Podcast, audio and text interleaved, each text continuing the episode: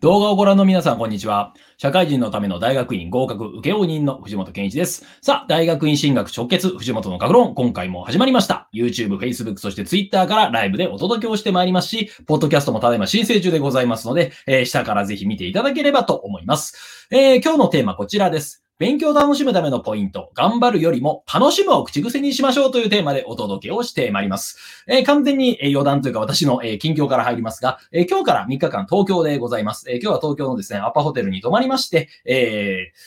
3日間東京に滞在するということでございました。まあこれ何のために来たかというと、まあ自分がセミナーで勉強するためなんですよねと。えー、私が以前3月ぐらいに受けましたこのですね、えー、ラーニングエッジ株式会社主催の、えー最強のマーケティング集中3日間講義というのに、え出ております。えこれですね、え再受講ということで、まあ、似たようなファイルなんです。ちょっと色が違う。最終構成ちょっと違うファイルになるよみたいな。まあそういったところでございます。えー、この研修にですね、えー、さっきのさっきも出てきまして、えー、この後受講生の方との講義があるということで、慌てて戻ってきたというところでございます。えー、この後受講生の方との講義をやらせていただくというところで、えー、大変ですね、えー、セミナーを受けて、それをそのままですね、自分の学習の成果を、えー、別の受講生の方にお返しできるというのは大変面白いことだなというふうに思っております。えー、自分がですね、勉強してないと仕事って本当はできないと。えー、特に教える仕事とかですね、あるいは何かに何かを伝える仕事みたいなところって、自分が勉強してないと何も伝えられないんですよね、と。まあ、なので、えー、私自身もですね、えー、こうやってセミナーに出て勉強していますので、あ、藤本もやってんだな、みたいに思っていただければ大変幸いでございます。えー、3日間、えー、東京で研修を受けて、その翌日また、えー、札幌と、その翌日はですね、帯広で研修を担当いたしますので、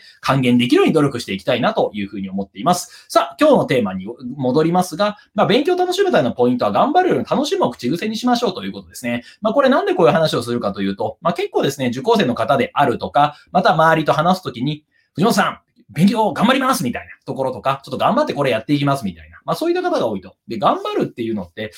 まあ正直あんまり使わない方がいいなっていうふうに私自身も思っています。まあなんでかというと私これ使いすぎてですね、以前うつになった経験があるんで、まあ頑張るも使わない方がいいんじゃないかなというふうに思っています。だから頑張って頑張るを使わないようにしましょうみたいな。まあ意味わかんない話になってくるんですけれども、まあ頑張るよりも楽しむを口癖にした方がいいですよっていうのを今回のテーマでお届けをしていますと。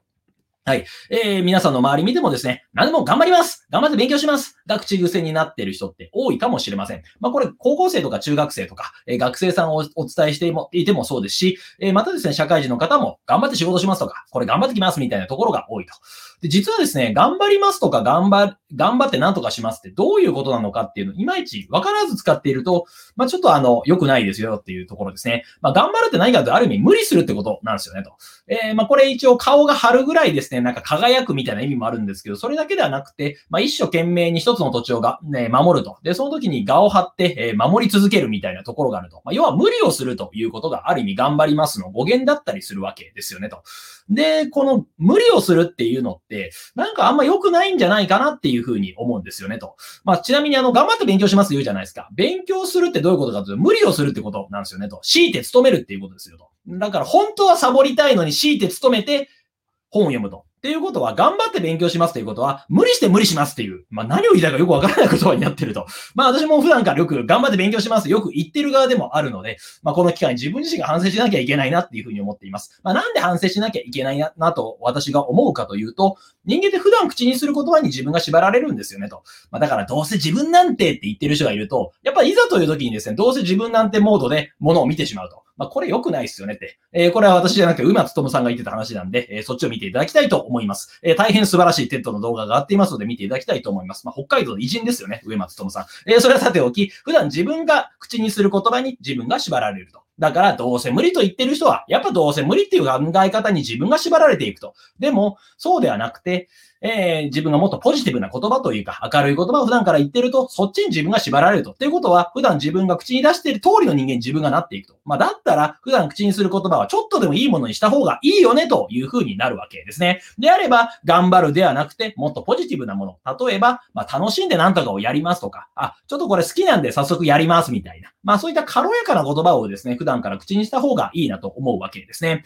えー、これで、なんで私がこういうことを言うかというと、自分自身がですね、これすごい苦しんだ経験があるるからですと。まあ、この動画のチャンネルはですね、社会人の方に大学院進学の、えポイントをお伝えする番組なんですけれども、それだけではなくて、まあ、大学院進学行っても、まあ、うまくいかないケースがあるよね、みたいな、そういった話もしているわけです。あるいは大学院進学、ここ気をつけないと、まあ、ドツボにはまるよ、みたいな。で、私自身もですね、実は大学院進学行った時には、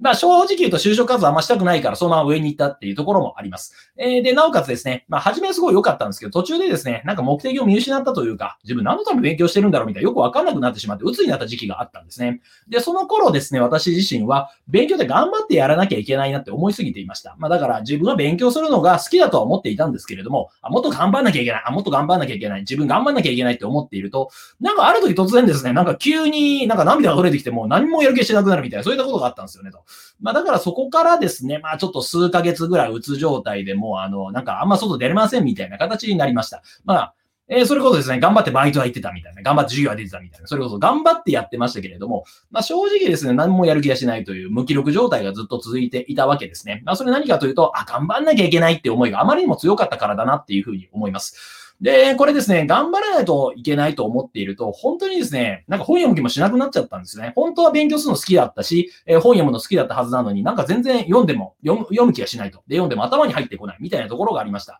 まあ、このきっかけっていうのはやっぱ普段から頑張る頑張るって言い過ぎてたからだなと思います。えー、それでですね、私自身が、まあ、どうやってその状態から立ち直ったかというと、もういいやと。ある意味開き直ったと。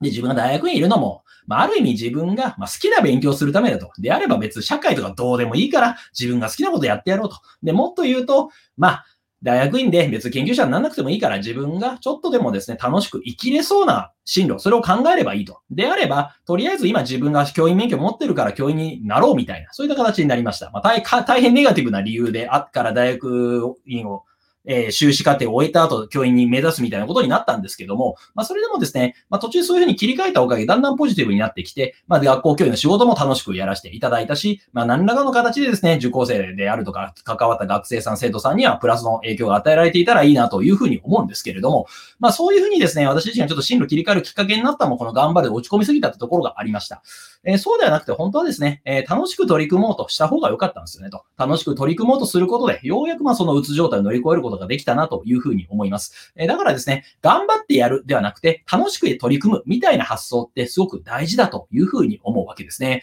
えだからですね、私自身も、だから意識的に私も言うようにしてますね。だから頑張るではなくて、ちょっと楽しくやる。そういうふうに考えていますし、まあ、これ好きだからやろうみたいな、そういった形ですね。だから別に無理して、え頑張ってとか言わなくてもいいなっていうふうに思ってきました。で、えー、それだけではなくて楽しく取り組むにはどうしたらいいかというと、ただ単に楽しく取り組もうとすると取り組めるわけじゃなくて、はい。どうやったら楽しくできるだろうかと自問自答するようになったんですよねと。ね、例えばこの、えー、YouTube の収録もどうやったらもっと楽しくできるだろうかって日々思っていますと。まあ、だ、だったらもっとクオリティ良くしろっていう、いう、求める人もいるかもしれませんが、クオリティ高く求めると私が頑張れなくなっちゃうんで、まあこういった形で楽しくできる範囲でいいかなと思ってやってるわけですね。まあその方が見てる方もあんまストレスかかないと思うんですよね。あ、この人死ぬ思いをして頑張って動画撮ってんだっていうので見るとなんか辛いじゃないですか。なんか悲壮感が漂ってるじゃないですか。まあ今すでに出てたらちょっと申し訳ないんですけれども、でもそうではなくて、あ、楽しくやってんな、藤本みたいな。そういうふうに思ってくれ、くだされば、まあ私も楽しいし、向こうもストレスたまんないですよね。とああ、もうこう楽しくやってるから嫌だって言うんだったら別にそれはいいんですけれども、まあっていう形です。というか、仕事頼む時もですね、あ、頑張りますみたいに言われると、なんか、あ、頑張ってやらなくてもいいよ、みたいに、ちょっと昔の私自体が、えー、思うこともあるので、思い出すこともあるので、やっぱそういうふうに思いますよねと。あ、頑張ってやる。あ、そんな頑張るぐらいで頼まないよ、みたいに感じになってしまうこともあるわけですね。まあ、だからこそ、ちょっと実はそれで仕事逃してる人もいるかもしれないですね。あ、頑張りますっていう人って、あ、頑張らなくてもいいから普通にやってくれたらいいよ、みたいに私なんかは思ってしまうわけですね。まあ、だからこそ、まあ、頑張るじゃなくて、えー、自分が仕事を受ける際は、はい、やりますという形で取り組んで、じゃあどうやったら楽しくできるかなと思っていく方がいいですね。で、実は人間ってですね、心理状態で結構、え仕事のアウトプットであるとか、自分のその人が発する言葉であるとか、あるいはその人が作る生産性であるとか、そういったところも影響をもたらしてくるみたいですね。まあだから、ネガティブな気持ちで、あ、これ嫌だなと、でも頑張ってやんなきゃいけないなっていう書類って、意外と読んだ人に評価が高くならないと。